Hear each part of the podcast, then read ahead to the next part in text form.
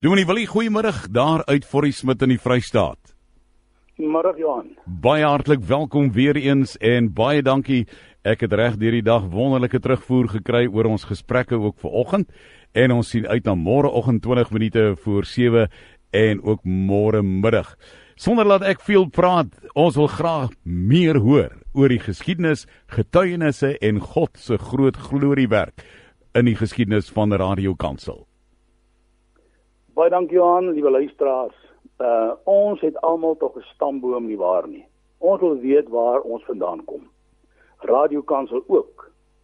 Die vraag waar kom Radio Kansel vandaan?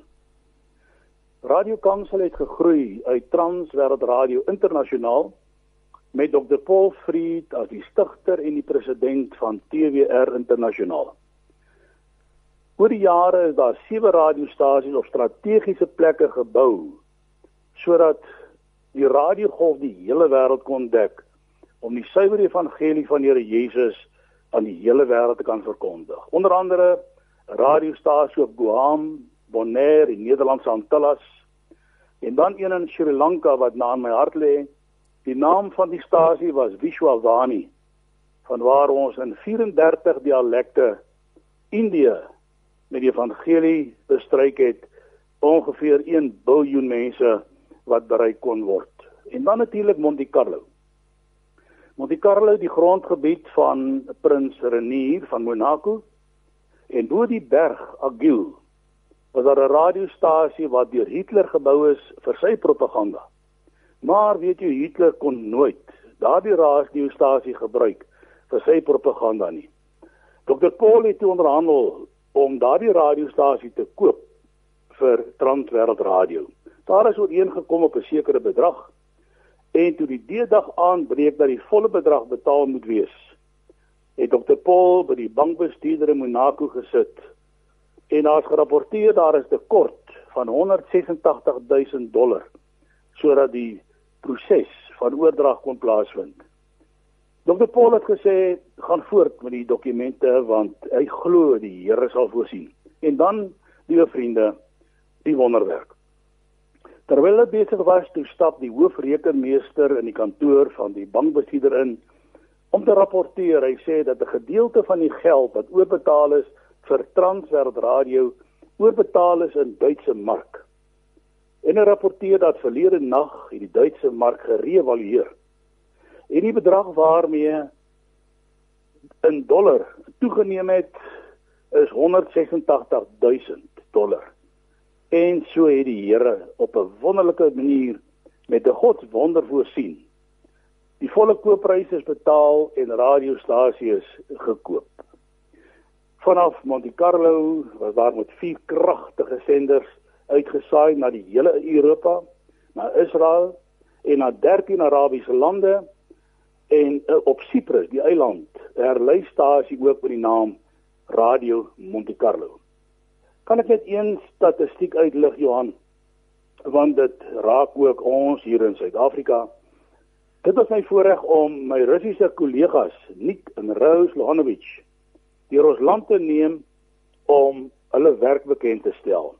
En toe het 57 boere in die omgewing van Botawil na vore gekom om Nik se program te borg waar hy die Russiese Nuwe Testament destyds net vir 5 minute per dag in 'n dikteertrant deurgelees het sodat mense wat die Bybel nie het nie dit met die hand kan afskryf. En ek sal nooit vergeet nie ons tree een oggend op in Delmas Wesgemeente en toe die kerkklok lui, toe sê Nik vir ons skakelbeampte Dirk van die kerk neem op. En weet jy vir jare het die kerkklokke van Delmas Wesgemeente weer galm oor die grense van Rusland om nikse Bybelvoorlesings in te lei. Ek dink uh, liewe luisteraar, hierdie volgende getuienis toon ook vir my en vir jou hoe groot ons God is. Dr Paul vlieg Egipte toe op soek na iemand wat as kontak vir ons kan dien in Kaïro. Hy land op die lughawe Kaïro. Nou uh Kaïro is 'n muurnes. Die van u wat al daar was sal verstaan duisende motors, duisende huurmotors, toeters wat dag en nag blaas. En Dr Paul bel 'n uh, huurmotor om hom na die hotel te neem waar hy moet oornag. Nou moet ons dit ook verstaan. Dr Paul se vader, oulede vader Dr Ralph Fried, was 'n bekeerde Jood. En hy het sendingwerk gedoen onder die Arabiere. So Dr Paul het groot geword tussen die Arabiere, kon Arabies en ehm um, die taal dus goed praat en verstaan. En terwyl die motorbestuurder hom hotel toe neem tussen daai geweldige verkeer deur, toe hoor Dr Paul maar hierdie man luister Transwereld Radio Monte Carlo. En hy het hom uitgevra en toe die wonderlike geskiedenis. Hierdie man sê ek was werksaam in die minaret van die moskee. Ek was die een wat 5 keer 'n dag die mense oproep om te bid. Maar ek het my radio daar gespeel en ingeskakel op TWR Monte Carlo en ek het die Here Jesus leer ken. Besef van nou kan ek nie meer hier werk nie. Hier motorbestuurder geword en kan jy vir jou indink hoe groot ons God is dat uit die duisende hier motors hierdie spesifieke man Dr Paul opgetel het, tel toe geneem het en daardie persoon het ons eerste ons eerste uitsaaier geword in Kaïro en ook ons eerste kontakpersoon in Kaïro. Ag ek wil dit graag bynoem ook Johan. By geleentheid is ek en van my kollegas in Israel en ons stap in Jerigo. Ons staan stil by 'n vrugtestalletjie en ons sien hier 'n radio met 'n hoë antenne. En ons begin praat met die man. En wonderlik ons ontdekking toe hierdie man vir Jesus geleer ken het ook oor die senders van Radio Monte Carlo. En dit maak dit vir ons so die moeite werd om ons alles te gee. Liewe vriende, ek wil vir jou sê ons aanbid 'n groot en 'n magtige God. En dan ons ook 'n radiostasie in Swaziland gebou by Manzini. Ek was reeds vanaf 1978 voltyds betrokke by Transwereld Radio. Daarom was ek ook betrokke by die bou van radiostasies. En in Manzini by die radiostasie was daar 'n uh plekkie gewees met 'n waar 'n brug oorgebou moes word sodat die ingenieurs maklik die senders kon bereik. En ons het toe 8000 rand gekort vir bousand. En ons het regtig as personeel gebid dat die Here vir ons die fondse moet voorsien om die bousand te bekom om die bouprojek te voltooi. Maar daardie nag toe breek daar 'n storm los. Die hemel het geskeur. Die volgende môre toe die son uitkom, toe die ingenieurs gaan kyk of hulle brug oor die rivier nog staan en groot hulle verrassing. Toe hulle sien met 'n sandbank uitgespoel met genoeg bousand om die hele projek te voltooi. Eers in die argiewe Johan moet daar nog pragtige foto's wees as getuienis van hierdie groot wonderwerk. Ek sê weer, God het self met sy eie hand hierdie sand kom aflewer. Hm. Dominee Friedrich Fourie uh is destyds deur Paul Fried aangestel as bestuurdirekteur van TWR RSA asook Transwereld Radio Suidwes-Afrika. Maar intussen het Dr Paul met president Lucas Mangope van Botswana onderhandel vir die bou van 'n medium golfstasie net so eentjie oor die grens by Botswana. Dit was bekend as Radio 540. En ons het destyds vir promosie sommer duisende plakkers laat druk uh motorplakkers en landwyd uitgedeel. Ehm um, Johanna nie lank gelede nie, ry ek eendag uh, daar in Gauteng. Groot my verrassing toe ek agter 'n ou motor ry en wat sien ek? Die motorplakker radio 540 met radio kansel hm. se stempel daarop. Dit het vir my so baie beteken. Maar liewe vriende, toe ontstaan daar 'n geweldige krisis op politieke front. Dr. Paul Fried is toe verplig om bande met ons te verbreek of hy gaan internasionaal baie groot skade ly. En letterlik binne weke moes ons ons naam verander van Transwereld Radio RSA na 'n nuwe naam en daardie naam is Radio Kansel. Die geboorteure van Radio Kansel Die naam van TWR SWA is ook verander na media vir Christus. En so het ons en Namibië onafhanklik geword. En dit het plaasgevind in die jaar 1981, dus 37 jaar gelede. Die geboorteuur van Radio Kansel wat dokter Roof en sy span ook dan hierdie naweek uh dan uh, in herdenking roep. Toe dokter Willie Maree, Dovidani Steyn en myself EHK genader en ons begin onderhandel vir uitsaai regte op FM op Radio 2000. Ek onthou nog baie goed Johan. Die personeel daarso, Wynand Harmse en die stoel teens van Heerden Karel van der Merwe, Dr. Josha Potgieter, destyds godsdienstdirekteur van SAK en ons het boesemvriende geword. Ons het gegroei tot 8 ure per dag, 7 dae per week en hier het Radio Kansel vlerke gekry. By geleentheid het Dr Daan van Vuren van SAK aan ons gerapporteer as bestuur dat ons het gegroei met 'n luisteraarstal van ongeveer 25000 per luisteruur en daarvoor het ons die Here geloof.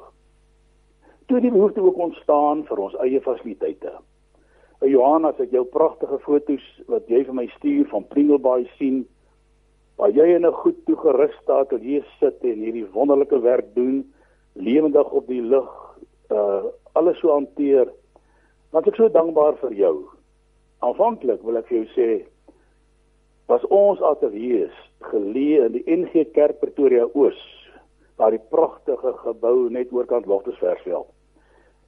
Die kerkraad het vir ons toestemming gegee om onder die verhoog in die saal vir ons ateljee te bou met 'n Japie Swanepoel in beheer.